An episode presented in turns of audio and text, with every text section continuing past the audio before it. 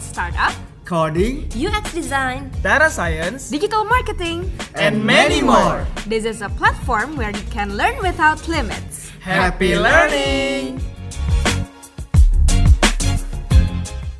Hai generasi pintar digital, welcome back to Purwadika Podcast. Nah, kali ini kita kedatangan salah satu pengajar dari Job Connector Data Science and Machine Learning yaitu Kak William. Nah, di episode kali ini kita akan berbincang-bincang seputar tentang karir dan serba-serbi data science kali ya. Yuk, daripada kelamaan mending kita langsung aja ngobrol dengan Kak William. Halo Kak William. Halo. Nah kak, boleh nggak uh, coba perkenalkan diri dulu ke teman-teman? Mungkin ada yang belum kenal sama kakak. Oke, uh, nama saya William. Uh, awalnya juga saya merupakan lulusan dari Job Connector Data Science ini, tapi yang batch ke-11 dan itu metode pembelajarannya live stream. Uh, berarti nggak cuma pengajar, Kak William ini juga salah satu alumni JCDS loh teman-teman. Nah, uh, mungkin kita uh, trace back dulu ya kak. Uh, sebelum kakak ikut job connector ini, uh, backgroundnya apa sih kak? Mungkin kakak dulu sekolah di mana dan pernah kerja di mana gitu? Nah dulu uh, saya sekolah di uh, Universitas Indonesia, jurusannya teknik kimia dan sudah pernah uh, bekerja lima tahun lah kurang lebih uh, di industri manufacturing. Uh, jadi uh, kakak ini berarti kalau bisa dibilang shifting karir ya dari chemical engineer kan teknik kimia ya benar.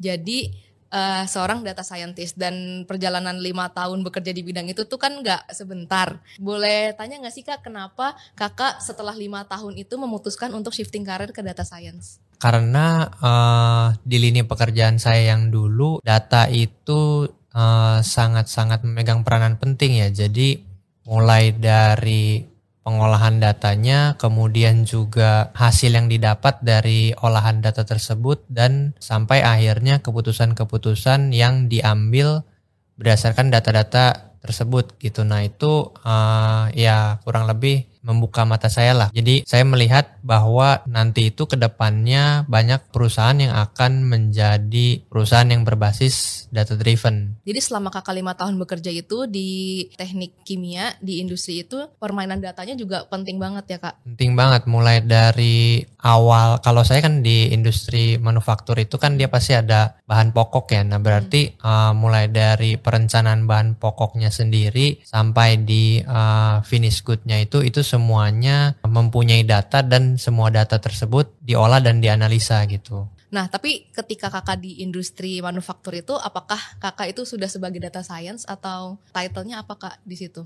Waktu itu titlenya masih supervisor, tapi hmm. di bidang uh, PPIC gitu. Jadi uh, dia perencanaan di bidang jadwal produksi sama kontrol dari inventorinya gitu. Hmm berarti emang main data banget kalau dari situ ya. Dari situ uh, kakak tuh udah emang udah tahu bidang data science atau kakak selama perjalanan lima tahun itu kakak baru menemukan kalau ada sebuah ilmu namanya data science sih kak? Baru setelah lima tahun itu sih, jadi uh, data scientist itu sendiri masih asing buat saya gitu ya, walaupun ternyata dari 2008 sebenarnya keyword data scientist itu kan udah ada, tapi hmm. saya sendiri baru mengenal ya baru-baru ini gitu ya. Makanya saya baru memutuskan untuk ya udah saya mengubah karir saya sendiri aja. Jadi saya menjadi seorang data scientist seperti sekarang ini. Nah, selama kakak proses mau menjadi data science, apalagi kakak udah jadi supervisor dan ketika untuk proses pindah karir itu kan pastinya nggak gampang ya kak. Pasti banyak pertimbangan-pertimbangan yang perlu dipikirkan gitu. Apalagi kalau saya shifting karir biasanya ada ketakutan-ketakutan kayak baik kakak, kakak dari supervisor terus kalau saya pindah data pindah bidang mungkin apa bakal turun lagi bakal turun titlenya atau apa. Nah selama proses kakak shifting karir ada nggak sih uh, challenge-challenge yang kakak alamin gitu? Boleh di share nggak kira-kira? Kalau challenge sendiri sih uh, yang pertama karena memang dunia sudah berubah, kemudian juga pasti banyak hal yang baru yang harus dipelajari. Ya sulitnya di situ sih karena lima tahun belakangan itu banyak sekali mungkin ilmu-ilmu yang uh, tidak saya pelajari atau tools-tools baru yang memang baru saya tahu saat ini gitu. Strugglingnya di situ sih, keep up-nya itu. Oh, untuk keeping up with the trends juga mungkin ya. Nah, tadi kan kakak sempat kayak singgung-singgung tentang apa data science itu dibutuhkan banyak industri dan perusahaan-perusahaan juga bakal uh, apa namanya menggunakan data science. Berarti kan itu demand-nya kan cukup banyak ya. Nah, terus ada juga uh, beberapa artikel kayak Forbes gitu-gitu pernah bilang kalau misalnya data science itu kan jadi uh, the sexiest job of 21st century kan. Nah, kira-kira menurut kakak nih, uh, sampai tahun 2022 ini, itu masih nggak sih jadi the sexiest jobs itu? Kalau tahun 2022 sendiri uh, kemarin juga sempat saya baca-baca itu di artikelnya LinkedIn itu Job on Rise 2022 itu memang kalau namanya the sexiest kan berarti nomor satu ya tapi untuk data scientist sendiri itu nggak nomor satu tapi uh, untuk secara general data science itu dia masih ya masih top 3 lah Berarti emang masih cukup menjanjikan lah ya. Kalau boleh tahu yang nomor satunya apa kak?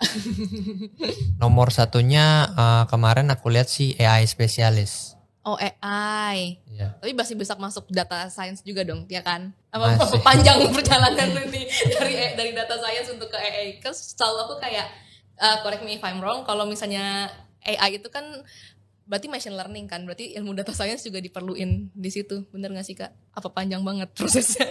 Cukup panjang sih tapi bukannya nggak mungkin ya. Tapi kalau AI spesialis itu sendiri dia tergantung dari kerjaannya gitu. Tapi tetap biar bagaimanapun juga uh, ujung-ujungnya data sih. Hmm, berarti emang kalau misalnya untuk pekerjaan data science sendiri mungkin udah bukan seksius, bukan nomor satu lagi lah, tapi di nomor tiga. Cuman berarti kalau secara garis besar di bidang data science mungkin itu masih untuk beberapa tahun ke depan mungkin masih bisa dibilang masih menjanjikan ya kak? Masih sih, masih banget. Kalau misalnya dari yang dari hasil mungkin dari hasil research kakak atau uh, dari pengamatan observasi kakak sih, kalau misalnya pekerjaan di bidang data science di Indonesia sendiri itu peluangnya gimana sih kak? Nah uh, itu juga saya mengacunya dari reportnya LinkedIn, datanya itu diambil dari Januari 2017 sampai Juli 2021 ya. Hmm. Nah, itu tuh di Indonesia itu peringkat pertama memang data science spesialis gitu karena dia uh, terbukti paling growing ya menurut LinkedIn gitu. Industrinya itu sendiri kebanyakan itu di IT, kemudian juga di perbankan dan uh, yang terakhir tuh uh, e-learning sih. E-learning tuh berarti kayak semacam ruang guru gitu-gitu ya? Iya. Oke. Okay. Uh. Karena di Indonesia sendiri tadi kakak bilang cukup banyak dan dibutuhkan oleh berbagai industri IT, banking dan e-learning. Nah, industri itu uh, di Indonesia sendiri tuh sebenarnya lagi berkembang di beberapa tahun terakhir. Uh, mungkin banyak teman-teman yang tertarik dengan bidang ini dan mungkin ingin masuk ke startup besar dan menjadi data scientist atau dat atau apa pun yang di bidang data science. Kak William mungkin bisa uh, spill kira-kira skill-skill apa aja sih yang dibutuhin buat uh, terjun ke dunia data science? Kalau uh, dari skill hard skillnya sendiri itu dia biasanya ada tiga. Yang pertama uh, kita paling enggak ya harus tahu dasar-dasar dari bahasa pemrograman karena bahasa pemrograman itu salah satu tools yang dapat menunjang kita untuk melakukan proses-proses pengolahan data ini gitu. Kemudian yang kedua juga kita harus mempunyai minimum knowledge lah gitu. Di matematika itu uh, terutama ya statistika atau mungkin linear algebra gitu. Tapi nggak perlu sampai deep-deep banget sih nggak. Dan yang terakhir uh, pastinya uh, domain knowledge dari bisnisnya itu sendiri sih atau hmm. yang ingin kita solve gitu. Gitu berarti tadi harus uh, basic knowledge-nya kayak uh, matematika, terus uh, ilmu bisnis, tadi satu lagi apa Kak? Programming. Oh, programming. Waktu Kakak shifting karir nih, pertama-tama yang paling susah di mana tuh Kak? Di antara ketiga itu. Tiga-tiganya sih.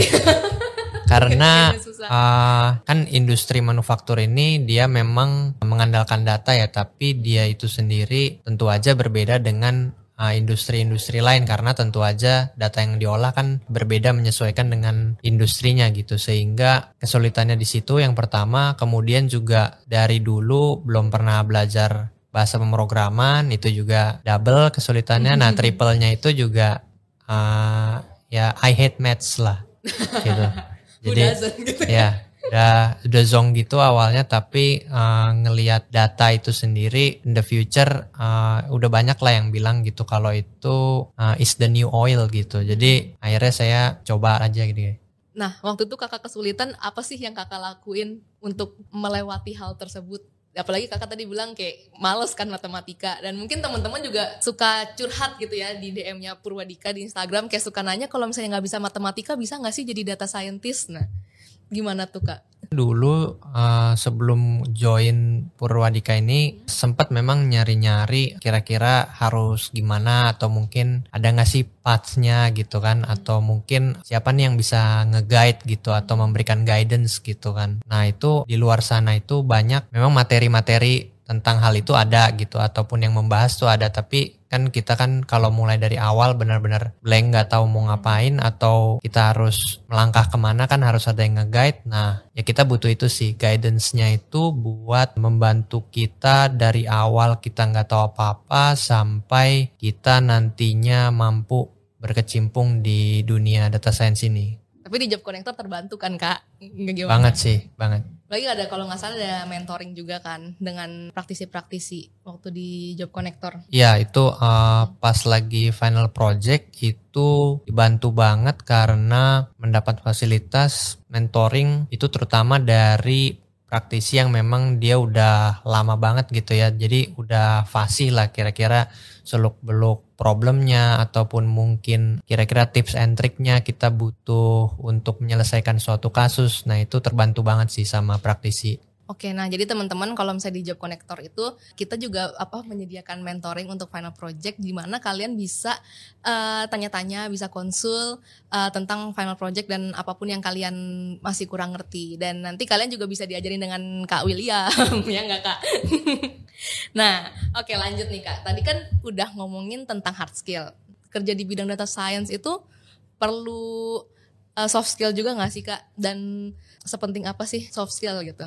Kayak menurut kakak juga nggak apa-apa. Jadi uh, nanti kita bekerja itu kita butuh uh, banyak hal yang pasti. Jadi terutama yang berkaitan dengan domain knowledge yang tadi hmm. sempat saya singgung. Nah, itu ya kita butuh inilah bantuan dari rekan-rekan mungkin di bagian bisnis atau mungkin finance atau accounting karena kita mungkin butuh datanya atau uh, butuh insight gitu dari mereka. Nah, itu makanya yang paling penting menurut saya untuk soft skill itu komunikasi nomor satu. Kemudian penting lagi untuk kita mampu menerjemahkan uh, data apa yang kita punya dan menceritakannya gitu. Jadi atau uh, istilahnya itu storytelling with data sehingga orang-orang yang disuguhkan oleh data kita itu dia otomatis ngerti gitu karena sudah dijelaskan atau dibuat narasinya oleh kita gitu kan. Kemudian juga critical thinking itu juga penting karena ada banyak-banyak hal yang di data itu kalau kita nggak ulet gitu atau jeli gitu ya. Nah itu tuh ada hidden trends lah ibaratnya gitu ya yang kita itu sulit untuk menemukannya gitu kalau kita nggak kritis gitu. Oke, berarti yang aku ulang lagi berarti soft skill yang penting itu juga adalah salah satunya uh, komunikasi dan critical thinking. Karena kalau misalnya nggak punya critical thinking juga punya data banyak tapi nggak tahu mau diapain juga percuma ya kak. Iya. Oke, nah mungkin uh, ini pertanyaan terakhir nih kan ke William juga ibaratnya kayak mewakili lah teman-teman yang masih ragu untuk shifting karir, bagi untuk ke bidang data. Mungkin kakak bisa cerita atau ngasih saran based on experience kakak, eh, langkah apa sih yang harus dimulai ketika mau shifting karir?